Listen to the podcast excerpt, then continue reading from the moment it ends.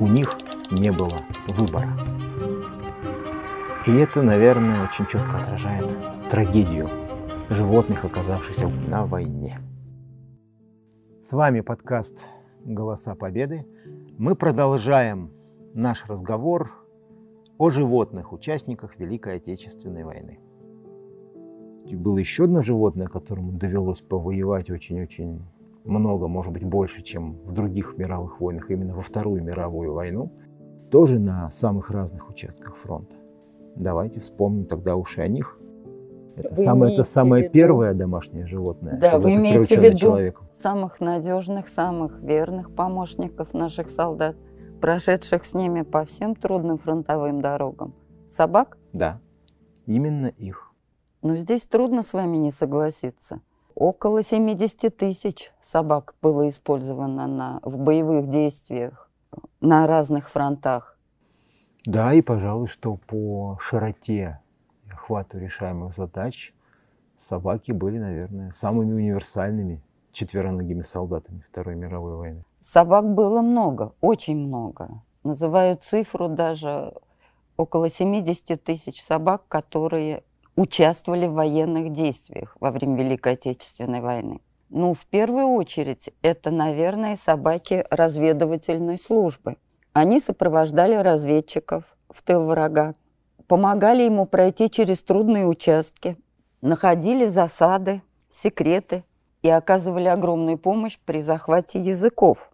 Получается, что в годы войны э, общее число выходов в тыл таких разведывательных собак составила около 1300 раз. Да, это довольно приличная цифра, особенно если учитывать, что далеко не каждая собака вообще способна вести себя так, чтобы ее взяли в разведку. Это очень высококлассная работа кинолога. Причем э, сами солдаты считали, что если в разведгруппе находится собака, то это 50% успеха операции. Конечно. Не говоря уже о том, что собака может предупредить о подходе противника или о его засаде и тем самым спасти жизни всех участников группы. Можно здесь вспомнить легендарную собаку по кличке Джек. Она со своим проводником прошли всю войну как разведчики. Они совершили более двух десятков рейсов и сумели захватить около 20 э, языков, среди которых были офицеры. Да, пожалуй, это ас. Ас среди разведчиков. Я недаром сказала легендарная собака. Конечно. Но разведка это ответ, очень ответственное и сложное было задание. Конечно, меньшая часть из наших четвероногих бойцов занималась именно войсковой разведкой. Но зато гораздо неизмеримо больше собаки использовались на других участках. Ну да, работы. основная задача использования собак была ездовая и или санитарная. Св... Или связная. Собаки или связная. годы... Нет, но в первую очередь, конечно, санитарные собаки. Э, есть впечатляющие цифры. Около 700 тысяч тяжело раненых было перевезено с помощью собачьих упряжек. А также собаки находили раненых в любой местности, будь то болото, будь то лес – они были нагружены специальными ранцами, в которых находились медикаменты, вода и вот чего я не очень поняла, водка. Во-первых, водки там, конечно, было не, не так, чтобы опоить раненого до беспамятства, и вовсе не для, не для этого. Но, с другой стороны, для человека, который, может быть, довольно долгое время пролежал в холоде, на снегу, в воде, возможность немного согреться и поднять свои силы, а также, возможно, еще и растереть некоторые участки кожи. И снять это стресс. очень не снять стресс, это очень важно. Э, да, алкоголь, кстати, никогда не рекомендовался к употреблению, например, на морозе или в таких условиях. Но на короткое время, как раз достаточное, может быть, чтобы раненый смог прийти в себя более-менее, помочь, тем более уж, тем более уж своему четвероногому санитару, до, доставить его к своим, этого могло хватить. И это было достаточным условием. Но эти собаки были специально выдрессированы о том, как находить раненых. После того, как оставляли раненому медикаменты, воду, они э, забирали специальные кожаные бляхи в зубы, по которым проводник этой служебной собаки понимал, что найден раненый. И уже за ним э, присылалась помощь профессиональная. и раненый доставлялся в госпиталь.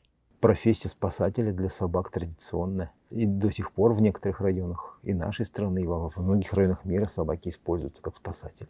Но цифра 700 тысяч – это впечатляет. Это же практически около миллиона тяжело раненых, перевезенных и спасенные жизни. Да, перевозка на собачьих упряжках – это тоже.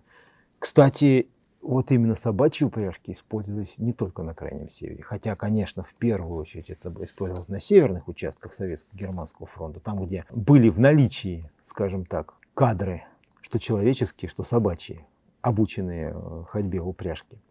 Ездовые собаки и, опять же, каюры. Вот. Но даже на Калининском фронте воевали собачьи упряжки. То есть, можно сказать, здесь, в Центральной России на северной части Европейской равнины, Центральной Европейской равнины. А использовались, а использовались самое интересное, для них э, нарты были довольно редко, большой редкостью, особенно в этих районах. Для них сооружали чаще всего волокуши или использовали легкие лодки. Она рассчитана на одного-двух человек, она же может использоваться по большому счету как большой поплавок или большая лыжа. А каких собак использовали? Ну, прежде всего ездовых, конечно, использовали. Это лайки?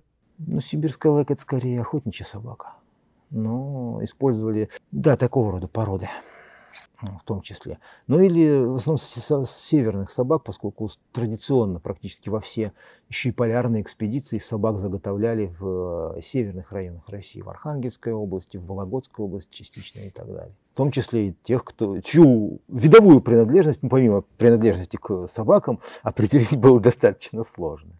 Так что и многие обычные, как бы сейчас сказали, двор-терьеры, тоже вполне себе успешно ходили в, в упряжках и помогали раненым. А также, а также, помимо, естественно, раненых, в обратную сторону возили чаще всего продовольствие, боеприпасы, воду, те же медикаменты. Да, собаки были универсальны. Основное направление следующее, помимо санитарной службы и спасения раненых, это собаки-миноискатели. Есть даже такая цифра, что их было около 6 тысяч. И они помогли обезвредить вот тут я не очень верю в эту цифру. 4 миллиона мин, фугасов и других взрывчатых веществ. Неужели это так? Ничего удивительного в таких гигантских цифрах нет.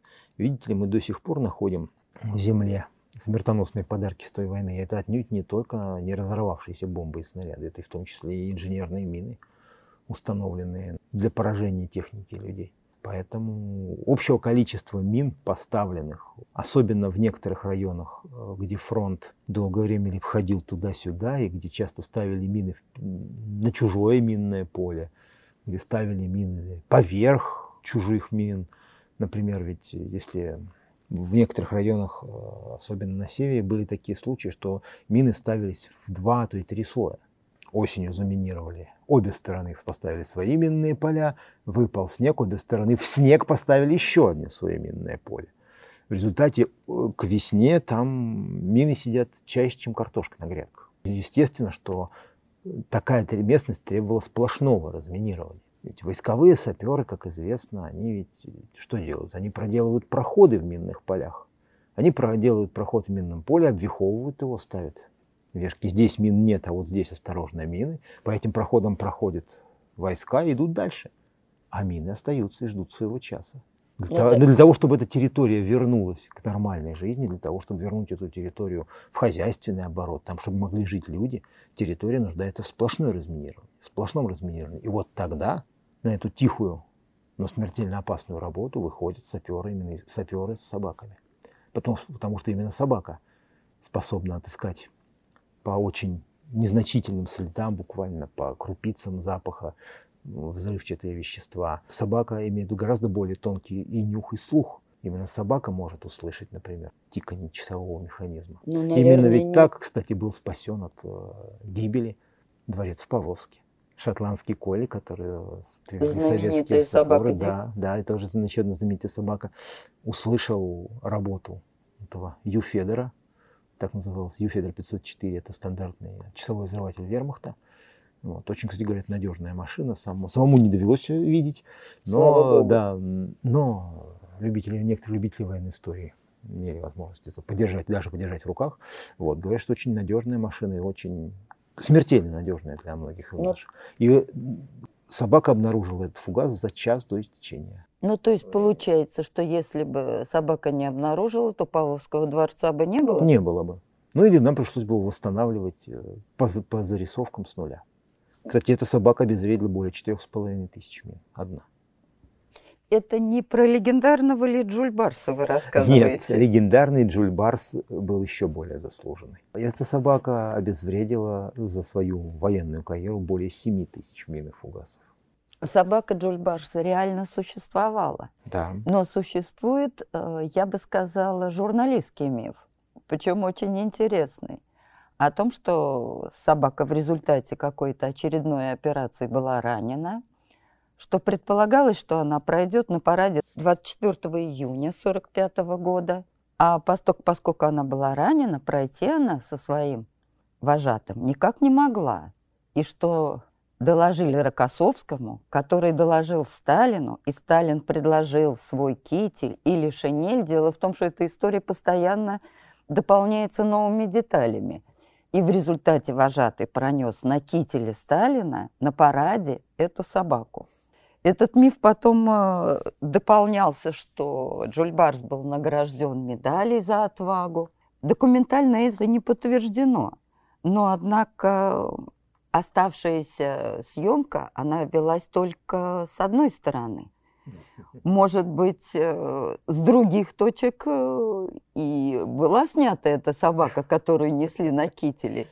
Или все-таки это журналистский фейк? Скажем так, это красивая легенда. Собаки, кстати, действительно участвовали в параде Победы. Группа, сводный батальон саперных войск проходил, и в том числе и проходил взвод саперов с собаками-миноискателями. Но, конечно же, никакой собаки на, на шинели или на кителе там не несли. Помимо всего прочего, знаете, это нарушило бы стройность парадных расчетов. Но Какой реально собака пара... это существовала. Реально собака это существовала. И, ми... и этот миф, кстати, это даже солдатская молва, можно сказать, которая лежала в основе этого мифа, она просто подчеркивает, какую реально роль играли эти собаки в борьбе с минной опасностью и выражает всю глубину солдатской благодарности. Но я, кстати, понимаю, почему вот такой миф образовался. Ведь очень хотелось бы за такую работу отблагодарить верных помощников солдат. Да, но вы знаете, к сожалению, официальная награда, боевая награда для животных существует только в Великобритании. Это медаль Мэри Дикин.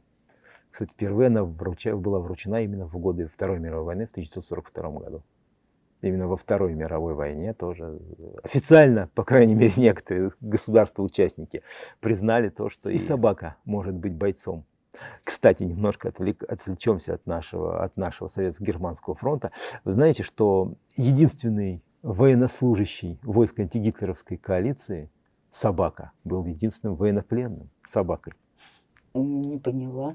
Очень просто. На одном из э, боевых кораблей Royal Navy служила собака. Кстати, по-моему, тоже звали Джек. Ну, был обычный корабельный питомец. Э, во время войны на Тихом океане в, 42 в начале 1942 года корабль был потоплен во время неудачных для союзников морских боев в районе Индонезии. Э, Джек почти сутки, будучи раненым, кстати, добирался до берега. В итоге ему удалось выбраться на тот же необитаемый остров, куда выбрались остатки экипажа его корабля. Первое, что сделала героическая собака, оправившись, просто получив возможность стоять на, на лапах и ходить, нашел для своих э, боевых товарищей родник с пресной водой и спас их тем самым от смерти. После чего он разделил с ними и месяц где-то пребывания на этом острове, а потом, когда на остров высадились японские войска, Джек стал единственным официально, официальным военнопленным животным Второй мировой войны, разделил со своими товарищами по экипажу и четыре года плена. Так что собаки, верность собак была непоколебима во всех обстоятельствах. А мне хотелось бы вспомнить еще про собак-истребителей танков.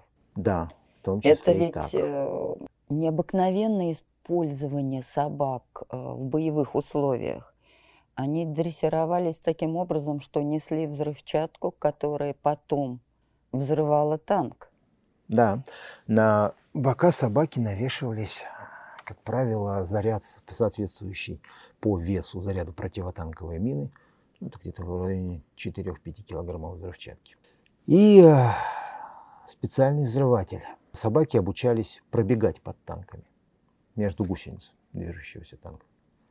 Пробегая под э, танком, собака задевала штоком за днище боевой машины, шток сминался, срабатывали взрыватели мин. Ну, ну, наверное, мало собак Четвероногий, четвероногий истребитель танков, конечно же, погибал. Но известно примерно о 300 успешных случаях применения собак-истребителей танков. Это означает, что они так или иначе вывели из строя практически бронетанковую дивизию вермахта. Если вот так посчитать, 300 танков – это как раз примерно дивизия. Ну, известны факты, что под Москвой собаки уничтожили сотни танков. Ну, под насчет, Сталинградом... насчет сотен это, конечно, больше солдатская мала. Ну, по крайней мере, известно, что из-за собак отменилось 14 танковых атак. Это так или не так? Как говорят, что когда немцы видели бегущих собак с э, взрывчаткой по бокам, то есть танковая атака отменялась. Они уходили на заранее подготовленные позиции. Ну, наверное, это все-таки тоже легенда. Попробуйте себе представить, что видит, что немец, что русский, что еще кто-нибудь из движущегося танка. Перед вами смотровая щель, вы, да. вы примерно, да, при этом вы, при этом вы, двига, при этом вы двигаетесь по относительно пересеченной местности со скоростью ну, не менее 20 км в час. То есть у вас э, очень важная задача не расшибить себе голову о, брони, о бронелюк или там, о броню перед вами и над вами, при этом еще вести маш, боевую машину, вести наблюде, и вести наблюдение вот в эту вот э, смотровую щель, в которой вы видите то небо, то траву, то а в промежутке между этим примерно видите направление, куда вы двигаетесь. И бегущую собаку не видно. Даже бегущего человека не всегда видно. Особенно если речь идет не о широкой украинской степи, а, скажем, о белос... даже о белоснежных полях под Москвой с перелесками, кустарником, э, лощинками и так далее. Понимаете? Ну, значит, опять получается, что это mm. миф? Почему миф? Естественно, когда э, становилось известно о случаях боевого применения четвероногих истребителей танков, естественно, противник начинал с большей осторожностью использовать свои танки для атак, на, например, на относительно мало просматриваемой местности. Или начинал больше внимания уделять авиационной и артиллерийской подготовке. То есть в любом случае боев... он вынужден был нарушать заведенный, установленный порядок боевых действий, и этим собаки оказывали помощь. Знаете, существует в военно-морской деле, существует, в англи... особенно в английской военно-морской терминологии, существует такое, такое выражение «fleeting being», то есть военный флот самим, своим, самим фактом своего наличия оказывает сдерживающее влияние на замыслы и действия противника. Вот то же самое «dogs in being», и даже сам факт наличия здесь, например, собак-истребителей танков окажет, окажет сдерживающее влияние на планы применения бронетанковых войск противника. Я знаю, что собак э, истребителей танков в 1944 году начали переучивать как собак миноискателей. С чем это было связано? Но это было связано с тем, что на поле боя к этому времени чаще появлялись советские танки, а не немецкие. Для собак э, истребителей танков стало гораздо меньше целей. Во-вторых, э, как говорится, изменились условия. Собака-истребитель танков – это оборонительное оружие. Она не может бежать в боевых порядках наступающих войск, ожидая, что наконец где-нибудь выползет какой-нибудь один заплутавший тигр, под который можно будет прыгнуть. Вот. Ну и, а в наступлении имели случаи да, дружественного огня, скажем так. Потому что собаки могли броситься и под советский танк. Какая им разница? Они, они ждали, что там их ждет миска с формом. После того, как нужда в этом отпала, нужда в их боевом применении, их периодно стали переучивать в, на другую, не менее важную, не менее, не менее нужную специальность. Но еще хотелось бы вспомнить собак-связистов, которые в сложной обстановке, а порой просто не в проходимых для человека условиях, в болотах, в лесах, они протягивали телефонные провода, и они доставляли боевые документы. Знаменитая собака Норка за 42-43 год доставила 2398 донесений. А есть еще собака Рекс, которая доставила 1649 донесений. Причем история этого Рекса, он трижды пересекал в холодном феврале Днепр и возвращался обратно, даже раненый, с донесением на то место, откуда его отправляли. Всего за годы войны собаки доставили около 400 тысяч донесений. То есть получается, что собаки разминировали 4 миллиона мин фугасов и других взрывчатых веществ, что они доставили 400 тысяч донесений, что они спасли 700 тысяч тяжело раненых. Да, и вывели из строя почти целую танковую дивизию вермахта. Это очень впечатляющий боевой счет для любого подразделения, для любой части вооруженных сил. Так что собак можно тоже Сколько с полным основанием, спасли. с полным основанием считать героями этой войны. Но сейчас мы поговорили о животных, которые, так сказать, надели солдатский мундир, которые применялись в рядах вооруженных сил, использовались в том числе для решения боевых задач. Но ведь война недаром называлась тотальной. Эта война была без разделения на фронт и тыл. И многие и люди, да и, как выяснилось, и животные, которым никогда не, даже предположить не, не было возможно, что они могут как-то участвовать в боевых действиях, оказаться на войне. Тем не менее, пришлось оказаться на войне. И пришлось даже пришлось воевать. Пусть по-своему, но спасать жизни людей. Ну, скажем, кто мог представить себе сражающихся кошек? А тем не менее, если... Я не очень понимаю. Кошка это ведь очень это ведь совершенно особое животное. Кошка, которая гуляет сама по себе. Кошка капризная, кошка. Животное своенравное. своенравное. Вот, казалось бы, какое, какое может быть кошка связана с войной. И тем не менее, давайте вспомним о подвиге, совершенно неожиданно, может быть, ни для кого, но подвиге так называемой мяукающей дивизии. В историю Великой Отечественной войны под таким наименованием вошла уникальная операция по доставке кошек в блокадный Ленинград после прорыва блокады. В блокированном городе еще одной бедой, помимо обстрела, бомбежек, голода, оказались крысы и мыши. В условиях, когда продовольствия фатально не хватало даже для людей, грызуны, уничтожающие запасы продовольствия, стали просто чудовищной бедой. Ну подождите, кошка с крысой справиться не может. Ну, Мышей они ловят. Не всякая кошка справится с крысой, но, но значительная часть справится. И именно Это таких... что, особая порода? Это, скажем так, кошка обыкновенная, русская, сельская, которая самой своей жизнью, не изобилующей да, кошачьим кормом и прочими деликатесами, подготовлена к тому, чтобы самой добывать себе пропитание. И именно 5, около 5 тысяч таких обычных, среднестатистических, можно даже сказать так, полосатых советских кошек были переброшены в Ленинград в 1943 году. Подождите, я не очень поняла, что значит 5 тысяч кошек? Собрали 5 тысяч кошек. И а как железнодор... железнодорожным эшелоном. До этого, кстати, когда выяснилась необходимость в, можно сказать, в боевой поддержке, в боевом обеспечении антикрысиных действий в Ленинграде, доставлялись самолетами через Ладогу. А после того, как блокада была прорвана весной 43 -го года, когда начали строить, кстати, железную дорогу через коридор, по этой железной дороге в одном из первых эшелонов прибыли четыре вагона кошек.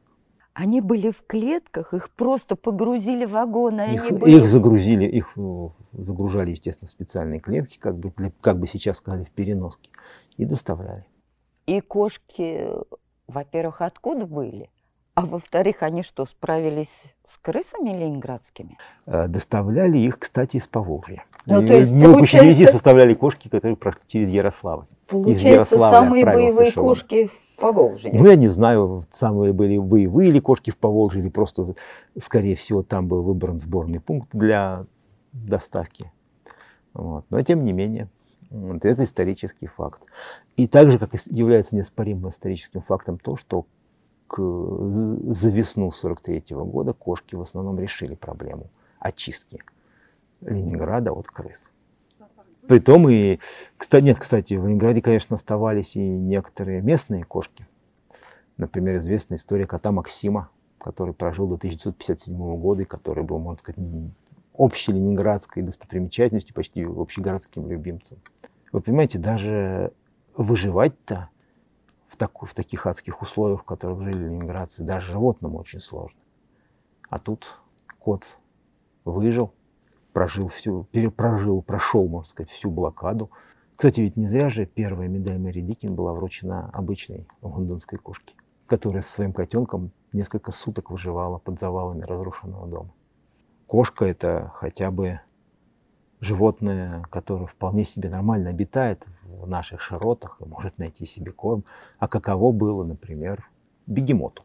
Это вы вспоминаете про Ленинградский зоопарк? Да, про Ленинградский зоопарк. А я действительно не понимаю, как это огромный бегемот мог выжить Ленинградскую блокаду. Честно говоря, это действительно загадка. Потому что животное это, скажем так, африканское. И очень такое немаленькое. Не очень немаленькое. Ну так вот, ведь Ленинградский зоопарк в период войны подвергался и бомбардировкам, и обстрелам. Часть питомцев погибла. А потом чем кормить животных, если людям нечего было есть? Вот давайте просто скажем, что ленинградцы сотворили маленькое, большое чудо. Они спасли для себя и для своих детей этого замечательного питомца, спасали всем городом, кормили всем городом, воду таскали с Невы. Все для того, чтобы потом радоваться и радовать своих детей. Вот, таким замечательным питомцем. Вы знаете, на том мемориале, о котором я говорил в начале нашей встречи, э, помимо его официального наименования, то есть животным, воевавшим и погибшим в британских и союзнических силах во всех конфликтах во все времена, выбита еще только одна фраза, очень короткая. У них не было выбора. И это, наверное, очень четко отражает всю трагедию животных, оказавшихся в горниле войны. Они не могли выбрать ни воюющую сторону, ни степень своего участия в этой войне. Они были верны людям и пошли за людьми до конца. И мне кажется, именно в этом, наверное, мы должны отдать им долг нашего уважения и памяти. Мы говорили сегодня, что на войне использовались многие животные. И лошади, и северные олени, и верблюды, и ослы, и собаки, и кошки. А касалось ли это птиц?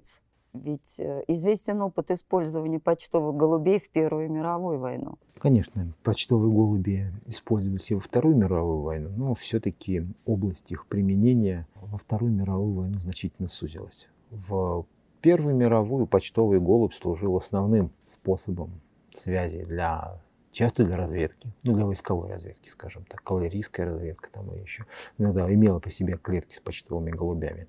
Часто даже связи, средствами связи на море, и на, на торговых, прежде всего, судах имелись клетки с почтовыми голубями, и можно даже было при помощи голуби передать сигнал СОС, если не, срав, не срабатывала несовершенная по тому времени рация. Ну, во Вторую мировую войну это, конечно, уже все отошло в, в прошлое. Но это связано Но с развитием авиации. Да, это связано с развитием средств связи, прежде всего. Радиостанция все-таки вытеснила почтового голубя гораздо более надежно, чем обученные ястребы или специально назначенные снайперы. Это такие стандартные э, вермахтовские противоголубиные мероприятия. Тем не менее, известны отдельные случаи использования почтовых голубей. И имеются отдельные сведения о том, что используют при обороне различных городов, в партизанских отрядах для связи. Но это только отдельные случаи. Но, кстати, всего в двух мировых войнах известно, это печальная статистика известна, на поле боя пало более 15 тысяч почтовых голубей. Это мы сейчас говорили о животных, использование которых в военных действиях было, ну, скажем так, относительно массовым. Так вот часто выходило, что использовались и другие животные. Во многих освобожденных районах нашей страны при полном отсутствии сельскохозяйственной техники и лошадей приходилось, например, вспахивать землю на коровах, на обычных домашних буренках. То есть валов ведь тоже не было. А иногда даже, кстати, на козах. Не на нашем фронте, не на советско-германском фронте, но старые добрые буйволы служили нашим союзникам от Касабланки до Австралии. Пришлось повоевать даже слонам. Ну, не на наших фронтах. Не на наших фронтах, но тем не менее, ведь известны даже, даже памятные знаки в память слонов, которые загружали боеприпасы и продовольствие в самолеты, которые потом перебрасывали его в Китай через Гималай. Именно эти труженики взяли на себя огромную роль, например, на театре военных действий в Индии и в Бирме. Поэтому животным пришлось воевать от Кейптауна до Нордкапа и от Падекале до пролива Лаперуза. Тема следующего нашего обсуждения будет посвящена театру в годы Великой Отечественной войны. Сегодня с вами были я, Михаил Муруков. И я, Булавкин Татьяна. До следующей встречи. Всего вам доброго.